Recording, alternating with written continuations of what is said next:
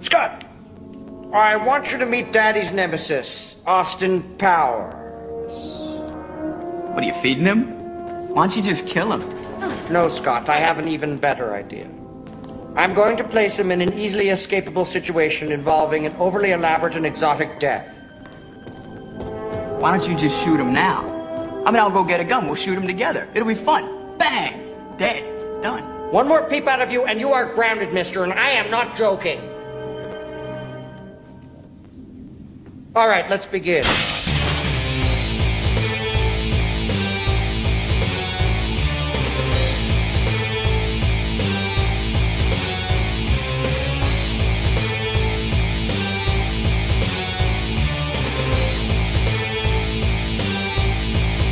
Japan, Cree. Korea and Yuhu, welcome to the season 3 finale Nemesis. It's uh, the replicators. They're finally here. It's been strange to not have them for three seasons, right? I mean, normally we flip between Goa'uld episodes, random one off exploration episodes, and episodes set here on Earth, you know, and then a replicator episode. So, very strange to go three freaking seasons, 70 something episodes, without them. 70 something? Anyway, no, are, are we up to that? Oh my god, we're so so deep into this. This is crazy. Anyway, written by Robert C. Cooper, directed by Martin Wood. That's my dream team. One of my dream teams. They're very good at what they do, both of them. Um, starts with one point for the front gate stock footage guys. Except it's only one guy randomly. But anyway, Daniel's in bed because Michael Shanks actually had his appendix out or something. And uh, they've all got time off. So O'Neill, of course, you feeling good? Want to come fishing? Oh, actually, I'm sick after all. Sorry, Jack. Hilarious. And Sam, of course, welding her thing, the reactor, like mad. Did you notice, like, she's got longer hair? You know, uh, Daniel Jackson points it out straight away. Did you get a haircut? And in this one, Carter's hair has suddenly gotten very long, and it's like, did they film this episode in the series, the season four filming schedule? Like, was there a break between the last ones and this one? I mean, this is fine. I gotta say though, season four is my least favorite Samantha Carter here. Yes. um, it's just, it's just good stuff, this O'Neill stuff. He fills in all this space for the first five minutes of the episode just talking about the leave and the fishing, and you've got time off. The bass grow that big, and Carter, really? Oh, yes! it's just so much fun. And then, of course, with the, uh, you know, why don't you come with me? Two friends having fun. Was that an invitation, sir? So, yeah, gotta give it the 10 points there for the little, uh, romantic tension just a little bit. She really, really wants to go. She does. She's touched. She's tickled. She's like, oh, he's inviting me. He's finally noticed me. She's had a rough run of things lately, you know? she saved his ass so many times, and he's been off on another planet with another woman for three months, or over three months. He's been uh, ignoring her and opting out of SG1, you know, completely having a tantrum and saying "fuck all of you" in that episode, Shades of Grey, has to pretend to go bad. Um, you know, like uh, in the previous episode, Crystal Skull. Okay, fine, nothing happened there. That that one that really doesn't make my point. But my point is, in this one, she's like, "Ah, you know what?" And she runs out the door, "Sir, I," mm, and then she realizes it's just ah, he cares more about the fish than me. He really does. Even though I want to go, I can't do that. He he's not ready. she just says, "Have a good time, Sarah. Um, so I'm giving it one point for deflecting the emotions. There, she runs out to say, "Take me with you," but uh, doesn't, and that's appropriate. But anyway. They, he gets beamed away, of course, in, in the middle of a thing, of a speech, because that's a very O'Neill thing to do. very Richard Dean Anderson thing to do and they're crawling. It's them and clink clink clink clink clink clink clink clink clink clink. The patter of little feet. So one point for a push as well. And there's the credits, and um, it's really weird to see that suddenly on the DVDs we're back to the the freaking slow scroll over the big mask of Ra, and the the cool intro with all the action shots and the character title cards is gone. It's just names and the music and moving around looking at Ra's mask, just like the film. God damn it, I hate that intro. I like I like seeing the clips. And weirdly in this thing, it's it was designed for widescreen? Cuz when you see it, the the the writing it says one of the last ones is produced by Michael Greenburg and then Dean Anderson and it's all cut off. Richard Dean Anderson's name is cut off because it's not in widescreen. It's in four point four to three. Um, what the hell? God damn it! Did a TV studio make this? I mean, does anyone who understands TV screens have any involvement in that? That's so weird. So anyway, Hammond, well, he's been beamed away, so I got to call in the team. He calls in Teal'c and makes a call for Major Davis. Yes. Five points because up in the spaceship it's Thor. Turn right, O'Neill. In 100 meters, go through the door. It's Thor on the GPS. it is, as you humans say, a log story. It's just like uh, Teal'c going, um, it is a lengthy tale, O'Neill. I'm giving it one wild card point because uh, Thor is bedridden right here, just like Michael Shanks is Daniel is. It's weird how uh, they keep him in the episode uh, even though he's not in the episode.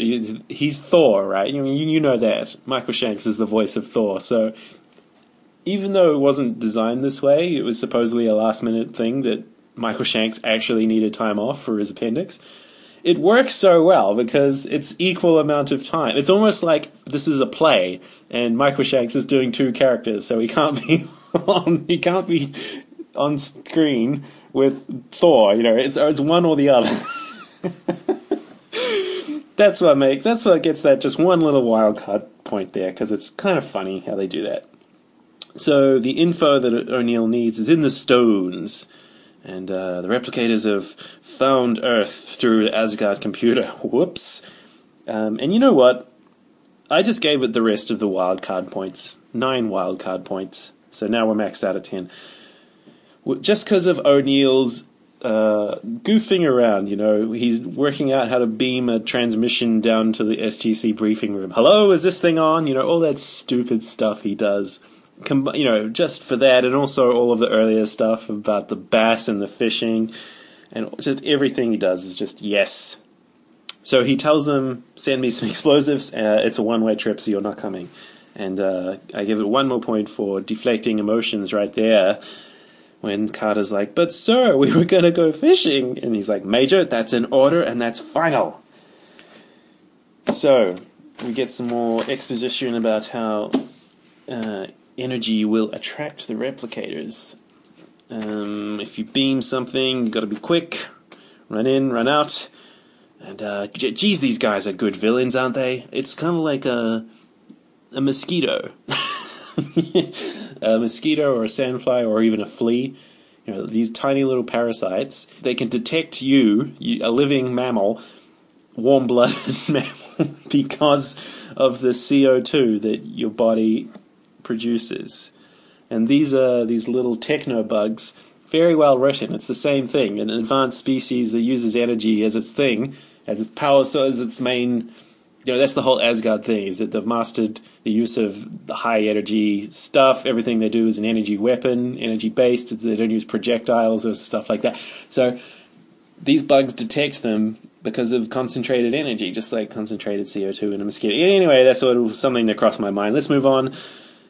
The the team has come up anyway. Well, at least Carter and Teal'c have. We try zatting them. Zat no work. Zat is not going to work. So it's time for shotguns. Ah, yes. Yes. So they shotgun the hell out of these replicators, and everything's fine except they click and clank and click themselves back together immediately and rebuild themselves. So I'm giving it 10 points right here because it's obviously a T2 reference. Terminator 2. kill him, you melt him down, you chop him off, he just melts himself back together. So we're maxed out on wildcard points and now maxed out on reference points. 10 and 10.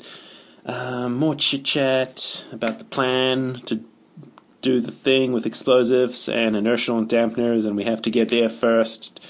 And one point follows for the front gate stock footage guys because down on the ground, Major Davis has arrived. Five points. And uh, I love what he says. All I do all day long is, is read reports about the Stargate, sir.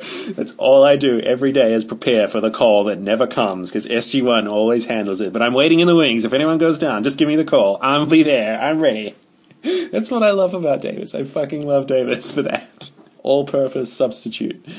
And for that matter, I mean, Daniel Jackson was uh, out of this mission, so he's like, yes, it's a Davis's time to shine. We need a fourth. Um, and then, meanwhile, back up on the ship, Teal'c's walking around and hears click, clink, click, clink. They're in the walls. They're in the walls.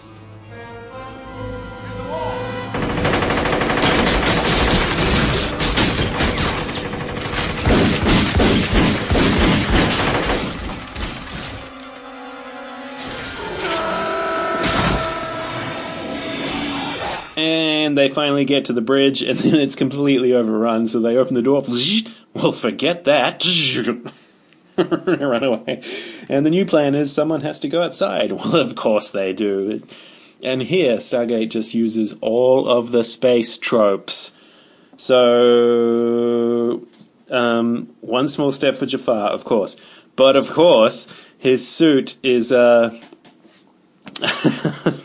it's got it's been dripped on by alien bug blood slash saliva. So it's I'm just giving it. I would give it ten points for an obvious ripoff of Aliens right there, but I can't because I'm already maxed out. but then he opens the door. And he goes and does plants the explosive, but he can't get back in because they've jammed the door. So there's a ten point reference to Space Odyssey 2001. All right, Hal. I'll go in through the emergency airlock.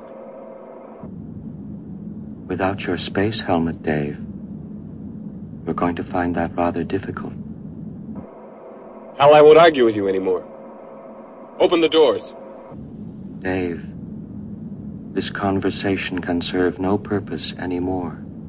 Goodbye. And then the tropes keep on coming because it's a reference. I would give it ten points, but I can't to like Mission of Mars, Mission to Mars, or any number of space movies where you have to let go. and then, of course, they finally follow up with uh, a bit of a reference to Galaxy Quest. I've got to check when Galaxy Quest was made to see when I can start scoring the, the references or if it's just a coincidence. But the, they beam him in, you know. And remember in Galaxy Quest how they beam him in at the last second and it turns the, the other alien inside out? it turned him inside out! Jason, we're gonna use the digital conveyor to get you out of there. The digital conveyor? Yes. You mean I'm gonna get diced into cubes and set up there in a million pieces? Right. Well, you know what? I think I'll take my chance with Gorignak. We're getting you out right now. It's perfectly safe, isn't it, Ted? It has never been successfully tested. What did he say? Hold, please. Jason, we're gonna test it. On what? How about that pig lizard? Hey, I'm doing all right with the pig lizard.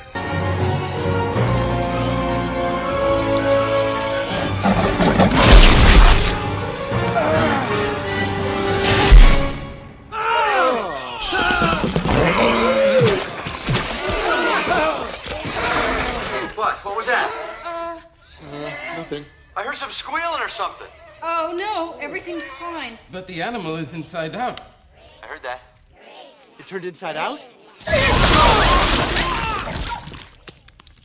And it exploded. Did I just hear that that animal turned inside out and then it exploded? Hello? Hold, please. I just saw that Galaxy Quest was made in 1999, so from now on I will score reference points if it rips off Galaxy Quest. Yes! Great.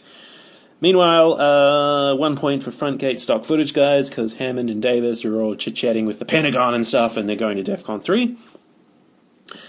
Back in the ship, Thor is dying. Cool, right? He can't use the thing, so there's a ticking clock there. We have to save his life and save the ship or something. Confusion never stops. Closing walls and ticking clocks. Back down on Earth, five points because Gary Jones is here. Yes. Yes, and he has all these great techno lines about still no sign of them scanning the skies, sir. And then they go to DEFCON 2 because they've found it and the ship is now heading in un- on a controlled course, which is bad. They want it to be uncontrolled, which is a little bit backwards, but we follow along. And then the Stargate gets zapped away. That is so cool. Uh, and uh, it's nice that Hammond, you know, everyone's playing their part in the team right now, and Hammond knows that what his part is straight away. Unpack that beta gate right now. Get it working. Get it ready to receive an incoming traveler, because these guys are going to leave Earth, go somewhere, and need to come straight back. um, good for him. And then, then it's the end. O'Neill sums it up by simply saying, "We got bugs." and then it's just a good old five minute gunfight to end the episode. Boom, boom, blam. Yes, all good. Yes. Have you ever seen Point Break? No. Amazing bit in Point Break where they jump over fences. Is there now? 29. Patrick Swayze's just robbed this pant. And Keanu Reeves is chasing him through people's gardens. And he goes to shoot Swayze, but he can't because he loves him so much. And he's firing his gun up in the air. He's like, oh. 30. Have you ever fired your gun up in the air and gone, ah? No, I have not ever fired my gun up in the air and gone, ah. And then Walter and Major Davis talk us down. You know, we don't see the spaceship crashing and flying around and burning and stuff. We just hear them tell us about it. It's coming. It's on its way. It's changed course. It's down. We see a fireballs. This guy's reporting a thing. and then, of course, at the end, they had to do it. To be continued. One of them has escaped. So that's the end of the episode, and it's a very good one. And I would give it 51 points, but I was absolutely sure I saw it, and I just had to confirm at the very end, go online and confirm it. It was Martin Wood doing a cameo, director cameo, in the, the early scene where O'Neill gets beamed away right in front of Carter's eyes. That is Martin Wood in the background, so that means five points bringing the total to 56. Now, if you just check the scoreboard, where are we at the end of season 3? Let me just do a little read through of the top uh, top 10. First place, Maternal Instinct on 90 points. 89 points, Urgo. 69 points, Into the Fire. 67, Rules of Engagement. 62, Politics. 60, Solitudes. 59, Point of View and Forever in a Day. And now, uh, coming in now at eighth place is this one, Nemesis, followed by, with 53 points, 1969 and Shades of Grey, and then 10th place, 48 points, Out of Mind.